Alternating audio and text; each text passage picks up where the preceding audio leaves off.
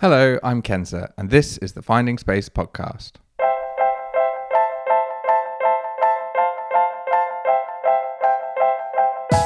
Hello, and welcome back to the Finding Space podcast. This week, I interview director and photographer Emily May.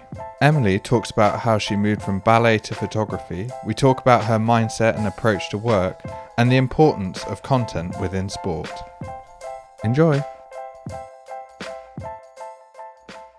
I started taking pictures when I was really, really young. If you go on my website, on my About Me page, there's a little home video that I um, transferred last summer that's me at about six years old taking a portrait of my little brother and my dad. And my brother's holding a football, and I'm instructing him how to hold the football by his face and like move them together and shooting it on film. And my mom's narrating the whole thing. And it's like so funny to see that now and be like, wow, that's exactly what I do to the T. So it, photography was something that I just I always loved taking pictures and um, you know, I my grandpa um, casually took pictures, but I remember just like being obsessed with his camera, just what it looked like when it was sitting on the table. And then same with my dad. And in high school, um, taking a photography class and taking my dad's camera and um, using that for the class and shooting all that on film and just that experience of photographing your friends and doing all that.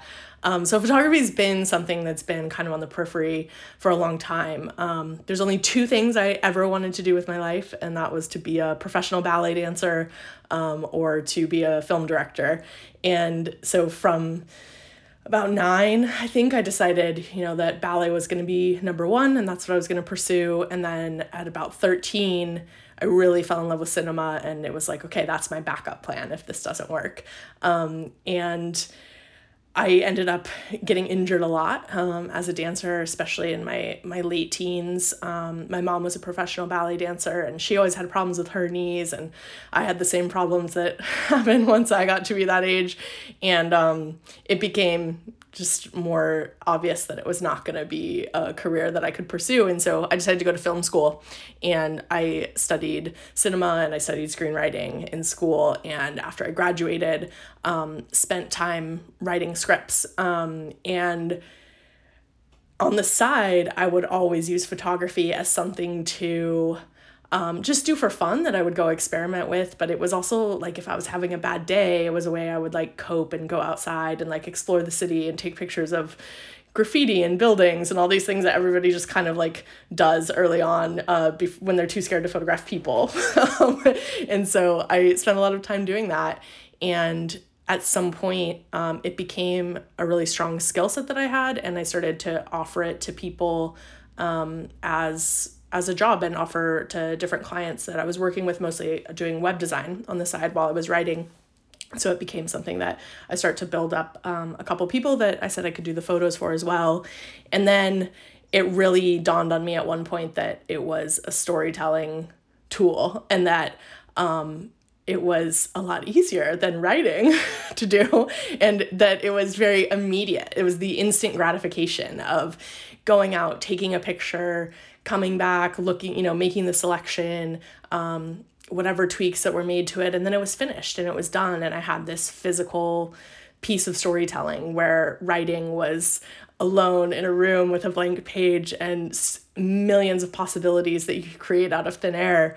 Um, that was a really long process that uh, was much, much, much harder to do, but also just um, I didn't enjoy the process of writing. I loved having written, but I hated writing, like any writer I think will say. And there was nothing about photography that I didn't enjoy. I loved every part of the process. And so at a certain point, I gave myself permission to pursue that more as a career and um, and really build up that side and and not feel like that was um, that writing was the only way I could be validated as a human being, I guess. Even just people, not necessarily just photographers, but the more conversations I have around imagery, the more you realize that growing up, even 10, 15 years ago, but 20, 30 years ago, the camera was much more of a physical object that fascinated people and it was brought in whether it was a grandfather or a parent when it was in the house it was like oh this is a fun thing to learn about and it was something you had to understand and use whereas now there's God, probably 10 cameras in a house just through phones. So that sort of and something you had to wait for too. Like you take the roll of filming and that excitement is still super palpable. I shoot um moving image on film a bit and you know when you send in the rolls you sort of do a little a little prayer that it's going to turn out. And you know when you get the email from uh, the person at the developing house you know you're just like oh what's it going to be? Is it is it going to be good or is there something wrong with the camera or these things you don't know? And um, I think that that's the other part of it too that um, younger people don't understand. Is just that you used to have to wait for it a little bit, and there was excitement around that. Now there's just so many cameras, and it's all instantaneous. Um, so it's a bit different experience. Having something that is either the piece of equipment isn't very good for that job, or something that makes it difficult, it sort of takes us back to that.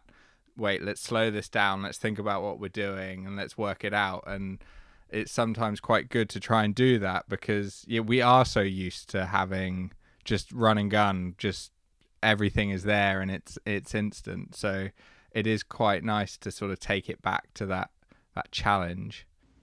I think the most important thing that I um, feel photography brings to my life is that it uses instinct.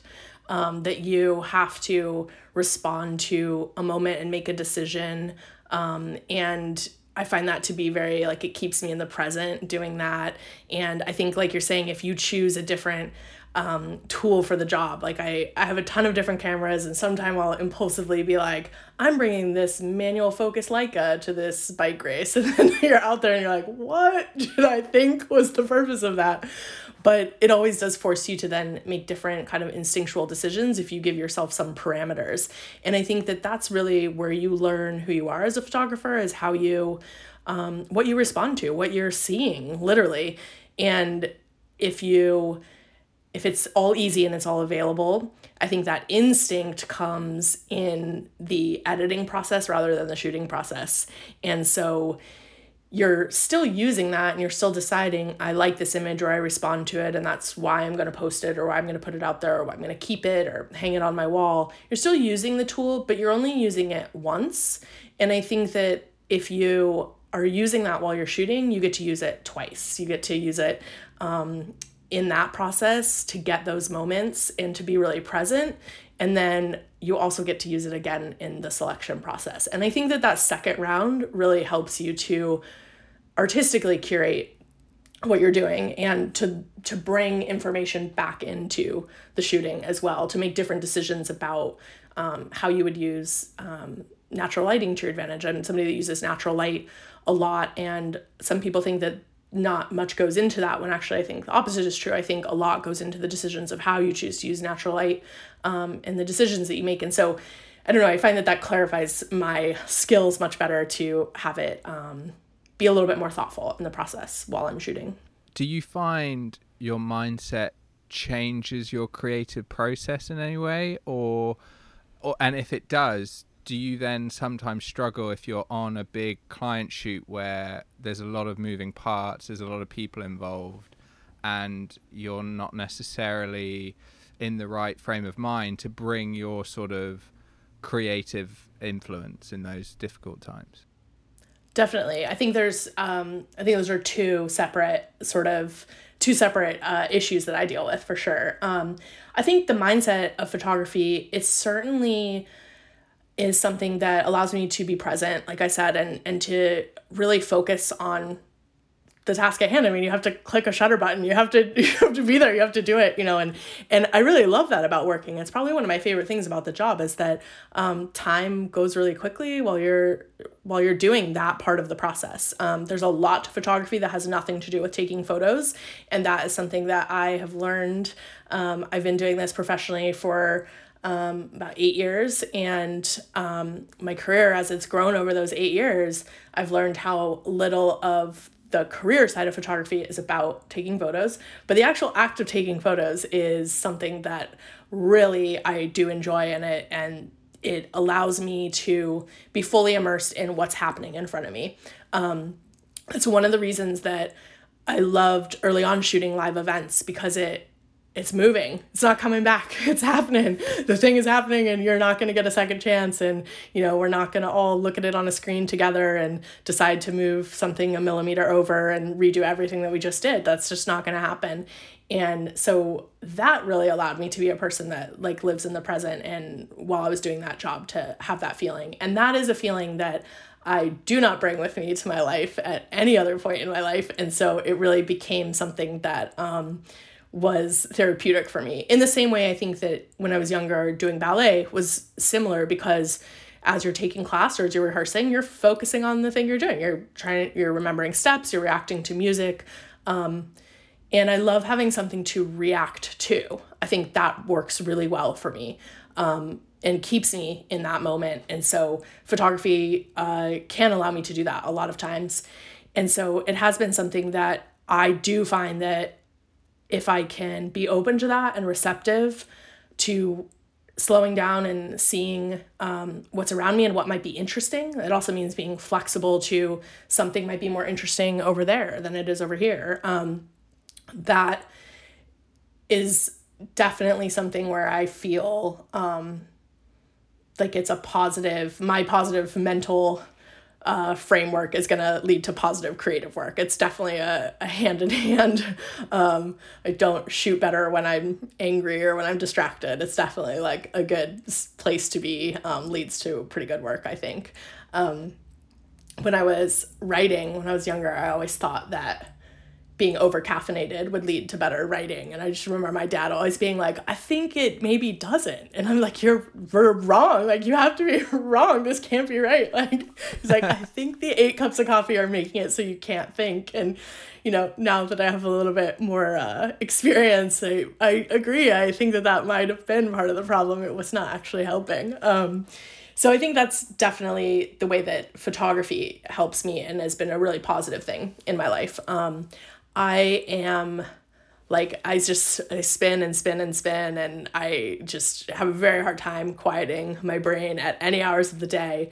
And I also wanted since I was really young uh, to have a career that was like my whole life that there weren't any boundaries. And I think that it's something that I share with the athletes that I shoot is that it's your whole life. It's it affects every part of it. It affects your relationships. It affects uh, your daily schedule. It affects um, every goal that you have with what you want to accomplish. Is for me centered around an artistic life, and that can also be hard because you have no boundaries. You have no place to get outside of it, and you have no um, way to not just overly make it about you all the time.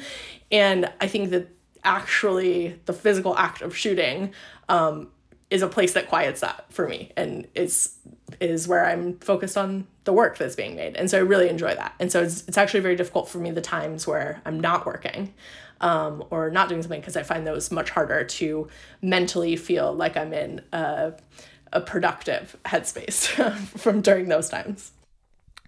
The running brand Tracksmith is a brand you've worked with for a number of years now, and I loved that work and followed it for a while now. And I, I think that imagery really captures the romantic essence of running, but still has that rawness that is so relatable to amateur runners.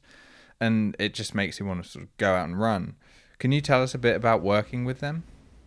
The best compliment that I get on the Tracksmith work um, is that it makes people want to go for a run, you know, and you constantly get told that by people and that's great. That's the goal. Like that's what we've tried to go for always. I um I'm not a runner and so I do think that that outside perspective has been interesting to bring to the brand and to be able to kind of see the beauty of it from a from an outside perspective sometimes um, is helpful because you just you see it maybe a little bit differently than someone does um, who ex- who is on the inside and the consistency of the work is something I'm really proud of over the years and I do think that you can pull photos from any of the shoots over time and they feel cohesive and uh, I really appreciate that they've allowed me to have that longevity of of working with a brand and to be able to um, see that consistency over time. It's definitely something that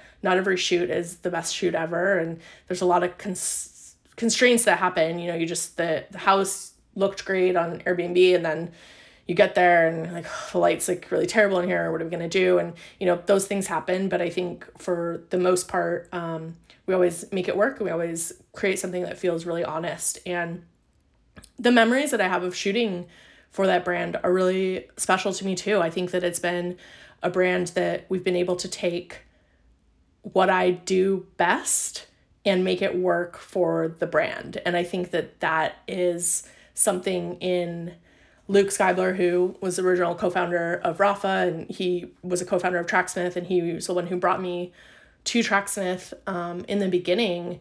And he really felt that the process should be shot in the way that we shoot a lot of the Rapha work, which is to do the do the ride for real, do the run for real, and go out there and create a moment that's going to create beautiful imagery rather than uh, a shot list that you have to follow that constrains you. So there's a lot of freedom in what happens in the day. Of course, that may mean that, you know, the road ends and it's not ideal and you have to flip around, you have to make some adjustment, but we don't have somebody run back and forth in front of the camera, start and stop.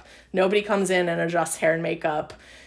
You live with it. You go with what it is, and it allows um, the honesty, I think, of the brand to find the right balance of being both honest but being really beautiful you know, it is really aspirational. It is really beautiful. And there's something in the honesty, it's not always gritty.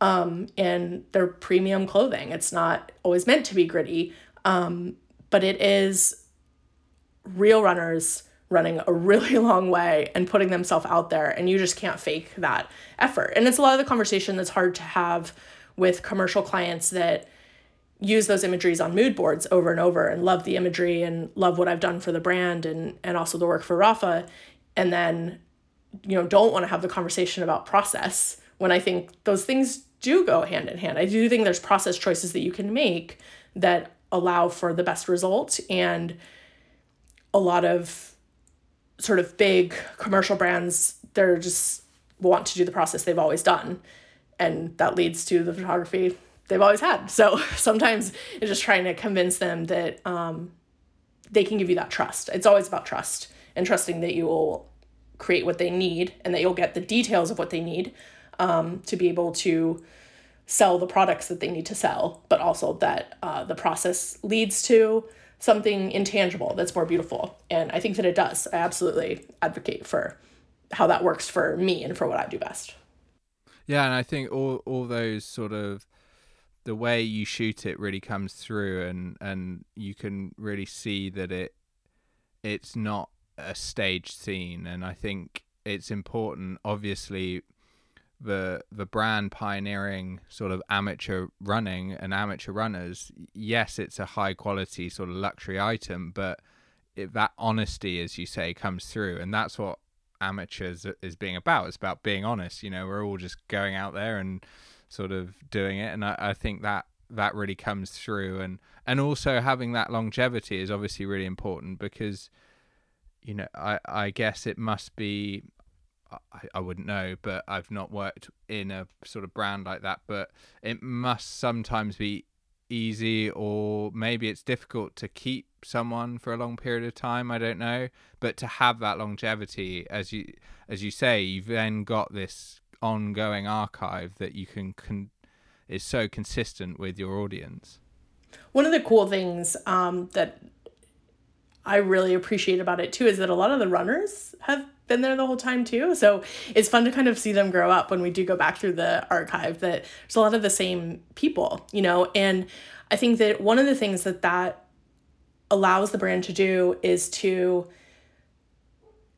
go with the ups and downs of a runner's life because it really does change a lot. They're, they're constantly injured. They're constantly, you know, coming back from illness or something, or just the fitness changes.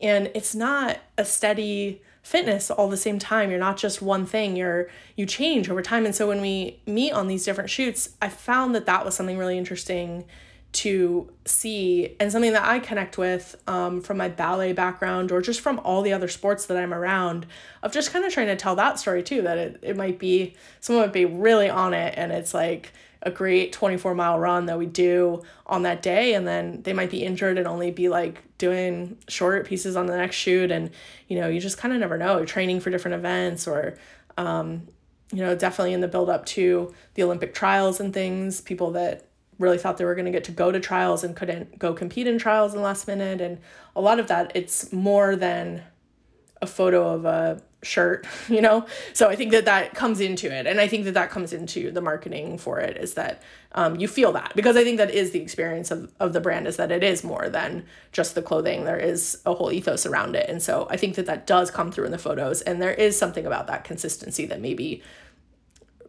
adds to that in a way you know? The brand is not constantly changing its look um, depending on who's photographing it and so there's kind of a consistent message that comes through that, you know? And I think, you know, one of the things that you said about running and about seeing the imagery um, that I do think is interesting about photographing athletes is that sport is really hard and there is a romantic side of every athlete to want to do the thing in the first place. Like you have a love for it and that is something that I try to capture in the way that I shoot sport from an insider perspective. I would want somebody who really loves that sport to look at the images and say, this feels like how I feel about it, rather than be maybe an art piece um, that's more stylized, that doesn't necessarily represent the sport. It's the way I've chosen to photograph sport. It's not the only way by any means.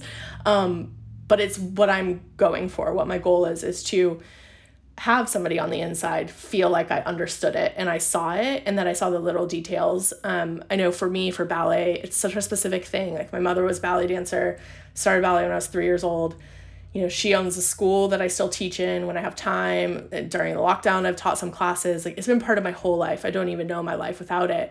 And when people say like, "Oh, Natalie Portman was so good in Black Swan. Did you know she did the dancing or whatever?" You're like, "She did not do that dancing." like you can tell when it's a body double every time. Like this is not fooling anybody that knows anything, you know, because I'm an insider to that. I understand the little nuance and I also want to see like the way that I think about ballet isn't maybe just the like peak action moment. It's putting your pointe shoes on or the way that you would prepare them or smashing them in a doorway to make them softer and having to put water on the heels so they don't slip off and you know the way that you like stuff around the barre when you're taking class or just like these little details that to me are how I remember it and like what I love about the personalization. And so as I've gone into sports that I don't know much about. I photographed the US water polo team for ESPN and spent a week with them prepping for the last Olympics. It's like, I've never seen this sport up close in this way before. How can I show it back to them in a way that makes them feel like I've honored, respected, and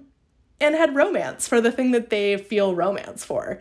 And for me, that also comes with like the sad moments. I've been made fun of before.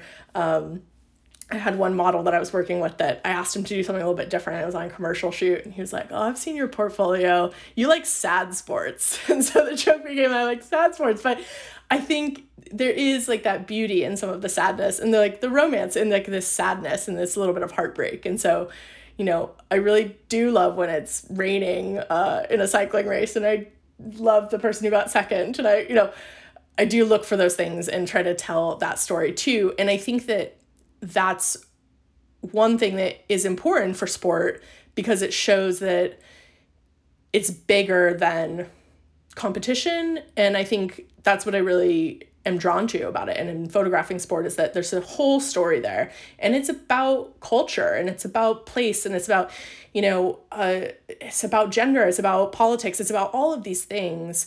And it's about a very simple human competition interaction, but it, it's bigger than that. And so, you know, when you're at the Tour de France and you're photographing on the side of the road, it's the best picture might not be of the rider. It might be the person watching it. It might be these other things. And so, you know, with running, I think trying to find those moments as well of how nature feels or um, you know, how you're putting on your shoes or, or what you're doing afterwards, just all of those things, the shower beer, everything, you know, that we can bring into it to kind of feel like a bigger story um, is something that keeps me constantly interested. And I really love photographing sports I've never photographed for that reason.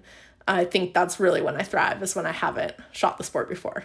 to touch on sport in general, do you think photography has an impact on sport and the creative content that is produced by eh, lots of different people has an impact on sport itself in terms of not necessarily on the performance factor, but maybe, um, but sort of how do you think it plays its role in, in sport? So I think that there's a couple parts to it. I think that the first I would say is that the value that I think photography just brings as a medium of art is that you look at a photograph for longer than the moment happened. Like just by instant, it's a fraction of a second and you're to look at it for longer than it than it occurred. And I think that that's a really powerful way to experience time and to work with our brains to process information um, and to understand moments in this like frozen way. Obviously, video does something totally different in the way that we experience it and the way that our relationship to the time is. And so the fact that sport is one of the only things that is unpredictable in an outcome um, in a lot of our daily lives. It's why we love watching it at the end of the day or um, why it brings, I think, why it's been so hard to have it be gone right now, too, is that the idea of putting people on a level playing field and having them play a game and have the outcome be unknown gives us like this possibility that anything could happen. It allows us to to dream as people and to believe that you know the underdog could win or you know i'm i'm someone that usually roots for the um roots for like the the winner the favorite um because i feel like they put in a lot of work. Favorites are really fun. I think favorites are underrated. Um but um i think that freezing that time and allowing us to see that and as like a record of an event is really important. And i think that there's a lot of responsibility that goes into that. I think that there's too much um, lack of respect for the people that have done event photography for a really long time at that really classic uh, news way because it's really hard to have the definitive images like of a time and of a record of something that never happens again. I have respect for that. I don't want to shoot that way. It's not what I would be good at. I think partly because of the technical um, skill that comes into you know a lot of those moments in like basketball or something they've got four cameras rigged and you know they just they've created a technical process for being able to capture that moment which is less interesting to me than just the one-on-one person with a camera but i really think that that has a lot of value in the history of sport the way that we record sport and we have videos and we have um, you know live footage of events but it's different than seeing like a picture of an Ali fight or uh, you know just these moments that are really iconic. And so I value that, um, and I think that that is something that we should try to preserve as much as possible and um, record those uh, those moments because they're really beautiful to have a, a outcome that you have no idea what it's going to be and then i think that it does affect the sport particularly now photography and content, video content, because of access. I think that access was something that people didn't have before. And I do think it changes things. I think it allows athletes to tell a bigger story, to be more um, multidimensional people than they were required to be previously. We kind of just didn't know anything about athletes, and it was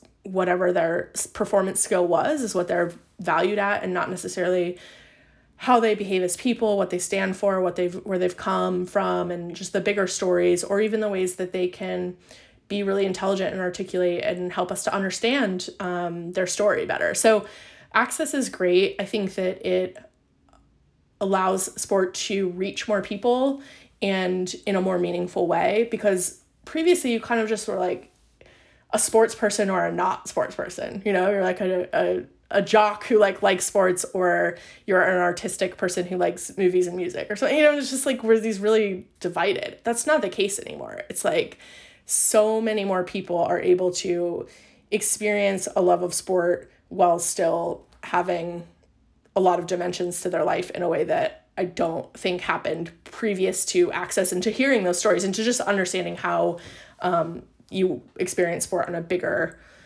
stage than just the score. Did Did you watch the Last Dance? That mm-hmm, of course. I think that's like in a way that's kind of maybe some of the difficulty that Michael Jordan had in terms of in the 80s and 90s. There was no.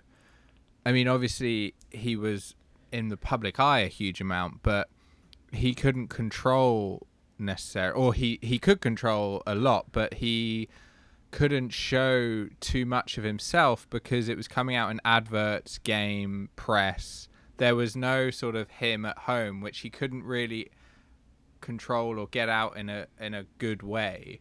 So it was it's much more difficult. Whereas now it's so easy for athletes, or much easier for athletes to maybe show that. And sometimes they get it wrong, and it it hurts. Yeah, it, it definitely can help or hurt. Um, that's for sure. You know, I do think it really affects like watching the Jordan doc, I thought about, um, you know, obviously he was someone that was covered a lot. Like he did have quite a bit of coverage.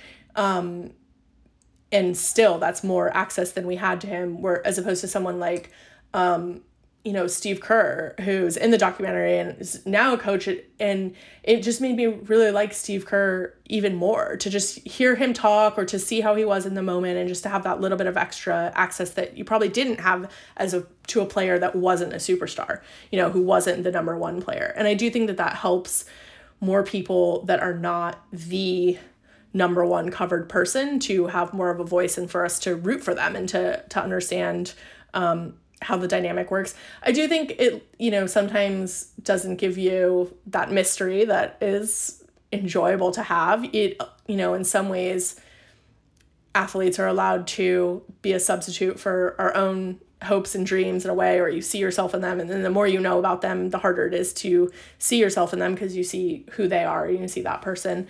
Um, but I think that's okay. I don't, I don't, you know, that's that's fine. We don't have to operate that way but it is like a little bit different to know maybe so much. Um i don't like that they can't have a private life. I don't like that they can't you know be who they are and that i do think that it kind of waters down how they would go about their life because you're constantly being judged in every moment. You know it's normally you'd like rally for your post game interview to say something, and now it's just every single thing you say has to be completely on point, or you're immediately crucified. And I think that's hard for anyone to live like that. You know, um, it's not the constant coverage. I think is tough, but I do think that access changes how we view sport, and I do think it allows us to tell some of those bigger stories. You know, I love the um, the two Escobars, the thirty for thirty soccer documentary, like that to me is such a great thesis on how all these cultural things come together, like how everything um, blends into blends into a bigger picture.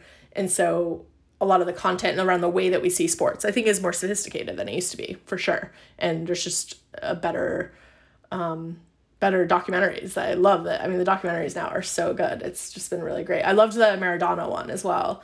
Um, that was really amazing to see all that footage that existed. You know, and that's all home movies and stuff, and to be able to see that. Um, but certainly, there's a case where if that had been covered in the moment, you wouldn't be able to do any of the things he was doing in that documentary for sure.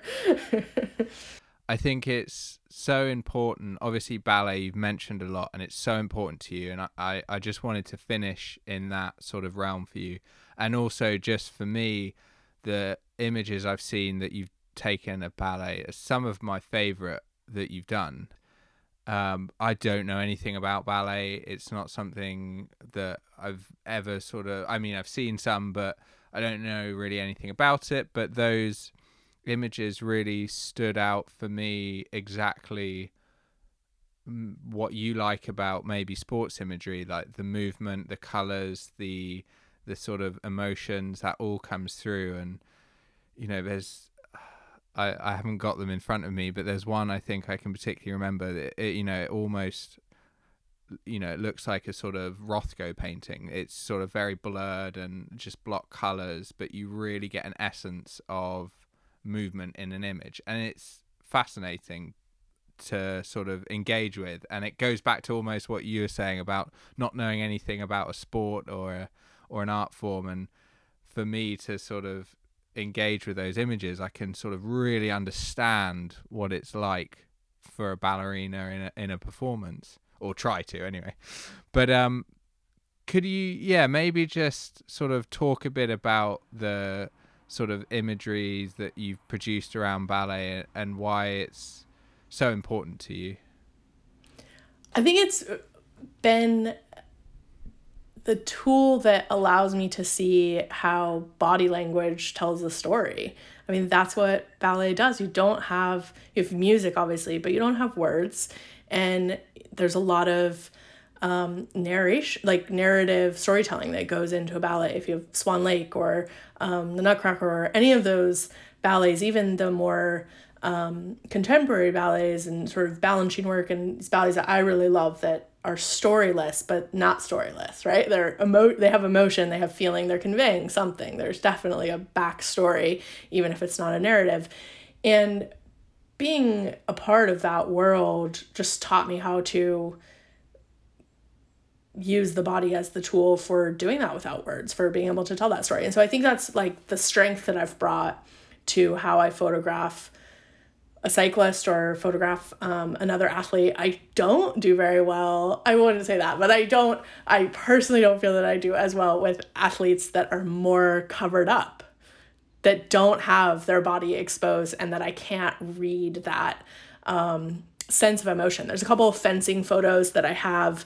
Um, one that I really love that is just the back of the fencer and he's standing on these bleachers and you just like you don't even see his face or anything i love photos where you don't see somebody's face and um, there's one of the ones i took for Rapha that's in the rain and and joe cox has his head down and so you just see like the Rapha of the helmet but you see his position on the bike and you see the rain and you get everything from it. You understand everything. There's nothing that needs to be said. And some of the bullfighting work that I've done, um, similarly, you have a sense of theatricality and costume and um, a performance aspect to sport that I really gravitate towards. And I think that all those things come together. I think they all play on each other. And I think that they're all the same way of looking at uh, a still image that doesn't have any narration to tell you what's going on and being able to understand exactly the mood and the tone of it. And I think that uh, that's really something that ballet taught me really, really well and something that is ingrained in me from